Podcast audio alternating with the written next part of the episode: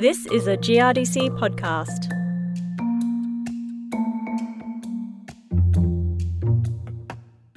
What makes top performing grain growing businesses so successful? Well, according to a GRDC research investment, the top 20% of grain businesses are retaining 30% of turnover as net profit, while the average business is retaining closer to 10%. So, what are these top businesses doing differently to achieve this? Well, recently I sticky beaked a GRDC funded workshop on improving farm financial performance that used the data from real farmers to find out why they were achieving better margins. The workshop participants were made up of farmers, advisors, and even some bankers, and it was clear to me as an observer that they were getting a lot out of it.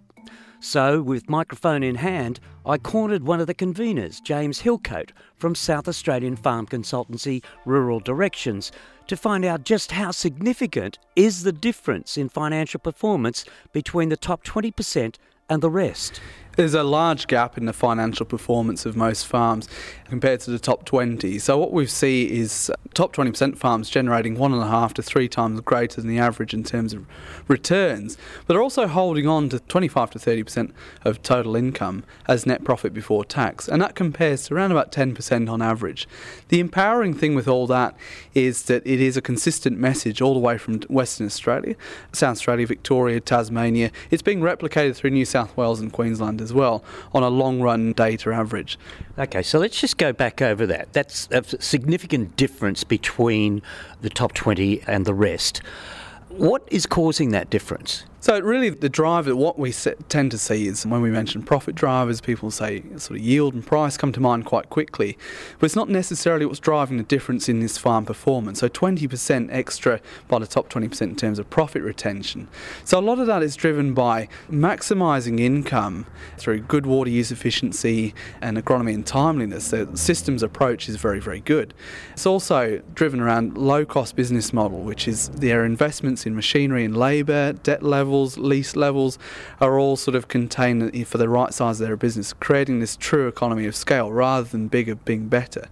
And that's sort of reinforced by really good people at sort of management. So there's a business manager behind that result, and they're very good at managing risk in businesses as well. So there's four key primary profit drivers that's, that's contributing to that big difference in profitability. Okay, I'm going to take you back over them. Now, first off, you said maximising profit, but you talk about optimising gross margins. What do you mean by optimising gross margins? So, generating as much income as possible and doing it cost effectively. I see a lot of businesses that overinvest in variable costs to try and maximize income, but actually undermine their gross margin line, which is we've got a lot of other costs that have got to come out of that line to sustain a business and, and uh, maximize that profit.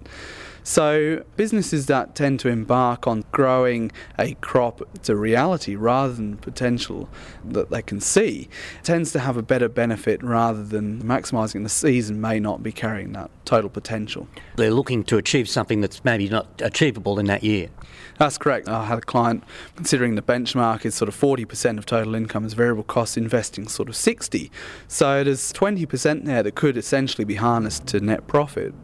In that case, they were feeding the crop towards five ton plus in that particular instance, and their long run average was three and a half.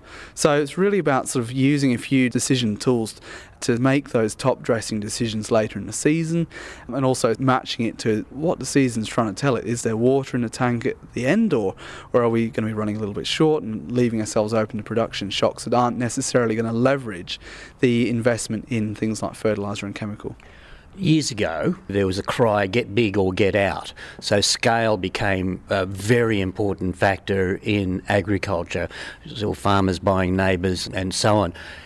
How big a part does scale play in a very efficient farm unit? In terms of scale, this project's been able to debunk a couple of myths. One of them is that scale means get bigger or get out. Now, I've got a lot of businesses in that top 20%, they're actually not the biggest, but they are suited towards their own sort of system and capability. So there was a real weak relationship between scale and financial performance. So a small business that's low profit, that then grows, is arguably a bigger low profit business. Whereas we start to see profitability being the speed bump to growth. So if that business, a small business, is set up well enough and, and without stretching its own internal resources and capability in terms of machinery and labour, as well as diversity, then it should be able to grow sustainably. And so scale is not the be all and end all towards farm profitability. In certain circumstances, it can certainly assist. Now, I can imagine there'd be farmers out there who'd be looking across the fence and saying, geez, Joe was lucky this year. He, he got that shower of rain, or, or he took a risk and it really paid off for him. Is taking risks a part of this sort of efficient farm that you're talking about? Yeah, risk is an interesting one because I come across it quite a lot in, in our role in sort of grain marketing as well. The top 20% by having a lower cost structure and gross margin optimized to offset their cost structures means they've actually got a lower cost of production. So they need, instead of a decile 5 price to break even, they're really looking at a decile 2 or lower. And they've also, by maximising that profit segment, they're able to see a production shock or something like that essentially wipe off 25% to one third of their total income and still break even versus an average farm that can sort of it's got 10% up its sleeve before we start to run into negative territory. So, really, the risk side of things, particularly around season, the top 20% manager is quite calculated in terms of being pragmatic around what the season's saying and what they're doing to sort of alter it and what is outside of their control. So, if it's rainfall related, they can't necessarily control the rainfall side of things, but can they minimise the impact with things they can influence, inputs, as well as the uh, overall business management? Now, you talked about costs before, uh, fixed costs and variable costs. Do you find that the less profitable farmers, uh, well, they, they got their cost structure out of kilter with their income? Absolutely. So machinery is certainly a big one, and the labour utilisation levels in businesses will vary quite a bit. So often being seen as you know we need bigger machinery to achieve timeliness, which is obviously machinery is extremely expensive these days, and it doesn't seem to be getting any cheaper. These businesses are really good at working out what machinery capabilities they need and then working out some systems thinking to be able to sort of achieve timeliness, which is crucial in the gross margin line without overexerting in terms of their machinery overhead. So they're good at balancing their requirements in machinery and labour towards the operational side of the business. What was quite startling to me, and is probably quite obvious, is that price, commodity price, really, there was no difference between the, the top 20 and the 80%. That's correct. So really, there was only around about five dollars a ton difference in price achieved between the top twenty percent and the average.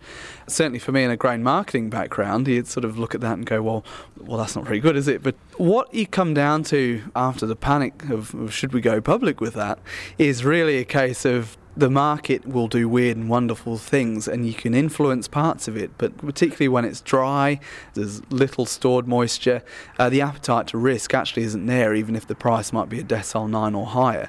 So on paper, it's a very good price, but we're all exposed to the same market and not necessarily driving that difference in top 20% performance. Okay, so let's wind this up with a, a summary of the key points that you have made at this workshop.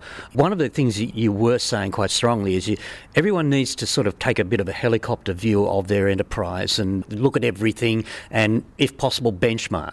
There's an enormous amount of data in farm businesses that flows through the books for tax purposes.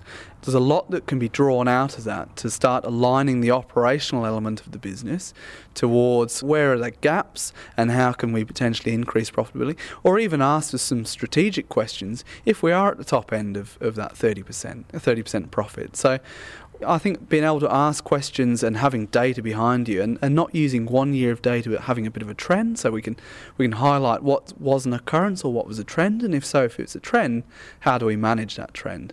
And particularly things like frost is it a once off or has it been happening for the last five years? In which case it spits out a bit of a risk management strategy or at least asking the questions. So benchmarking can often concern a few people. So we tend to refer to them as farm business performance reports now because it does put a few people off. Really, it's about sort of being pragmatic around your own business and saying what data can we pull out and then what can we feed back in to say, well, what are, what are the gaps? And obviously, you don't know what you don't measure. So it's not necessarily benchmarking against another farm, it's about benchmarking yourself. Exactly right. So the power of this data is knowing where the limits are and, and what the top 20% profile looks like and being able to realign some of these businesses, by highlighting gaps and then putting in an action plan. So it is a more one on one sort of approach. And so we try and encourage more businesses to sort of use the data that's already flowing through them, but bringing them out for their own performance purposes. James Hillcoat from Rural Directions.